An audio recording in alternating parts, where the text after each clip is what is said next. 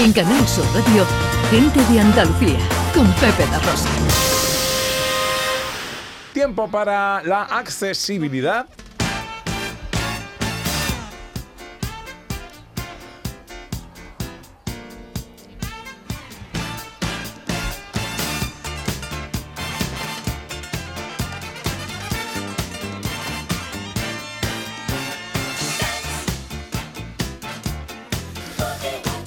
Bueno, hablamos eh, con Beatriz García Reyes, nuestra experta en accesibilidad de eh, eh, inclusión, accesibilidad y elecciones. Pues sí, mira, según dice la normativa, todas las personas tenemos derecho a ejercer el voto de manera activa, consciente, libre y voluntaria, cualquiera que sea nuestra forma de comunicarlo y con los medios de apoyo que necesitemos. Entonces, por lo tanto, las administraciones públicas tienen la obligación de garantizar que las personas con discapacidad eh, tengan ese derecho al voto en igualdad de condiciones que, el resto de la ciudadanía, porque esto supone la máxima expresión de participación política de los miembros de una sociedad democrática. ¿Qué es lo primero que nos hemos encontrado a la hora de documentarnos sobre las medidas de accesibilidad para las personas con discapacidad? Pues que mm, hay una falta de información bestial. Después de visitar las webs institucionales, buscar legislación sobre el tema, nos pusimos en contacto tanto con el Parlamento de Andalucía como con la Junta Electoral y ambos pues nos remitieron muy amablemente a la Consejería de Presidencia. Nos pusimos en contacto con la Consejería de Presidencia por dos vías y a día de hoy no hemos tenido respuesta. Entonces, ¿qué quiere decir esto? Que, que no tenemos información que lo primero que hay es una falta de accesibilidad a la información. A la información. Entonces, como nosotros nunca tiramos la toalla, nos hemos puesto en contacto con los principales implicados de todo esto, que son las personas con discapacidad. Así que hoy tenemos el gusto de volver a entrevistar a Marta Castillo, que es la presidenta de CERMI Andalucía. Que es el Comité de Entidades Representantes de Personas con Discapacidad. Hola Marta, buenos días. Hola, buenos días. ¿Cómo puede, está hablando Beatriz de eh, información, cómo puede una persona con discapacidad informarse de los derechos que tiene en todo el proceso electoral? Pues efectivamente no hay un sitio o un órgano o, una, o un servicio donde podamos dirigirnos para informarnos. Todo es buscando información o a través de la, de la información que tenemos las entidades de personas con discapacidad que eso, recabando información poquito a poco, ¿no? Y de la experiencia que tenemos y de lo que nos cuentan a nuestros socios de nuestras entidades de cómo van a votar, cómo pueden ejercer el derecho a voto, qué es las situaciones que les pasa y así un poco es la cómo recaudamos toda la información. Marta, mira, el proceso electoral no solamente es el voto, sino que comienza eh, en conocer qué propuestas hay, ¿no? ¿Existe algún tipo de accesibilidad a la hora de comunicar los programas electorales de, cada partido político?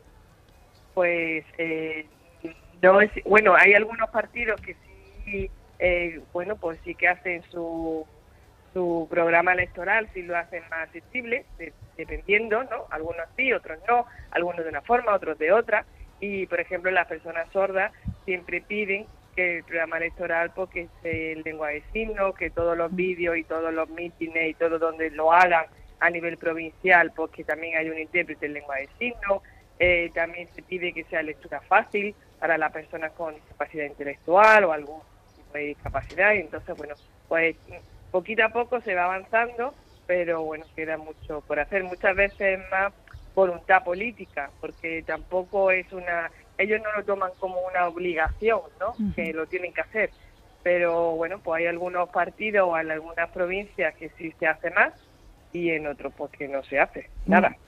Otra cuestión, Marta, una persona con discapacidad puede ser llamada como miembro de una mesa electoral y eh, evidentemente aquí se necesitaría, eh, por ejemplo, que el edificio sea accesible físicamente para personas usuarias en silla de ruedas o que haya sistemas de comunicación alternativos para personas con discapacidad sensorial. ¿Eso está previsto hoy en día? Pues las personas con discapacidad e, efectivamente podemos ser pues, miembros de una mesa electoral y y bueno, no, no está, eh, ya te digo que regularmente no, eso no está arreglado, ¿no?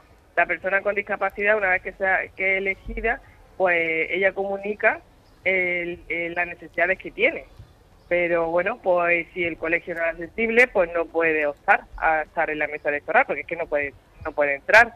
Y si no es una persona sorda y necesita un intérprete, pues si no se le pone eh, un intérprete, pues tampoco puede acceder. Entonces, al final, pues muchas de ellas lo que hacen es renunciar y presentan un certificado, un informe diciendo que no pueden eh, ejercer esa función, ¿no? Y no se hace. O sea que es una manera así, mm, dicho suavemente, de discriminación, ¿no, Marta? Eh, con respecto al voto, mm, claro, también hay dificultades igualmente. ¿Qué medidas de accesibilidad están contempladas? Se supone que, que todos los sitios donde, donde haya mesas electorales tienen que ser accesibles, obviamente, ¿no? Por eso es- se supone.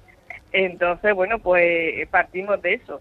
Eh, que eso se cumple siempre, no se cumple. Nosotros, por ejemplo, ya sabéis que yo soy la presidenta de la Federación de Personas con Discapacidad Física y Orgánica de Granada y nosotros desde, Grana- desde, la, desde FEGRADI eh, tenemos el servicio de transporte adaptado el día de las elecciones, ¿vale? Llevamos a personas con discapacidad que vayan a votar y los conductores son los mismos, eh, ellos mismos ayudan a las personas con discapacidad a llegar a la mesa electoral porque se han encontrado con eh, colegios electorales que tienen escaleras, por ejemplo.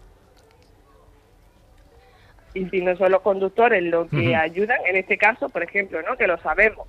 Y ya, ya os digo que mucha información nos llega de lo que nos comentan las propias personas con discapacidad. Claro, Vale. claro.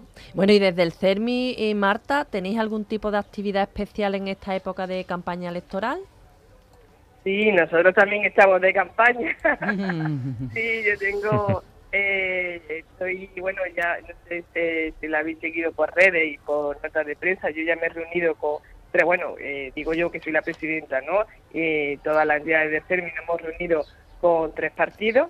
Ahora, bueno, pues nos quedan otros dos que nos han confirmado también la semana que viene. Nosotros lo que hicimos eh, cuando bueno cuando se comunicó que iba a haber elecciones hemos hecho un documento que es un decálogo donde ahí eh, se queda reflejado todas las necesidades que tenemos eh, las personas con discapacidad y la y las entidades de personas con discapacidad entonces ese documento se lo hemos enviado a, la- a los partidos y después hemos en la semana pasada tuve reuniones con- tanto con Ciudadanos con PP como con el PSOE y, y entonces le- bueno pues le, le transmito todo ese decálogo de, de necesidades y de cosas que necesitamos que queremos que, que estén incluidas.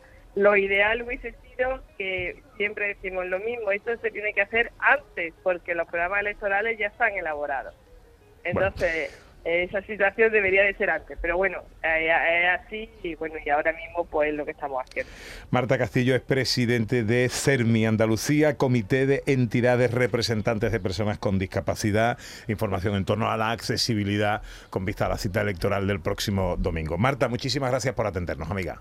muchísimas gracias a vosotros muchas gracias por dar voz a las personas con discapacidad No puedo creer que es verdad que tanta Más información. Pues colgaremos eh, esta entrevista en las redes de Everyone Consultores y dejaremos varios posts sobre ello. ¿Qué vas a hacer hoy? Pues día en familia Bien. de despedida. De, despedi- de despedida. Bueno, Un abrazo muy despedida. grande a toda la familia. Venga, Que lo paséis muy bien. Gracias, Beatriz. venga, un beso a todos. 12 y cuarto.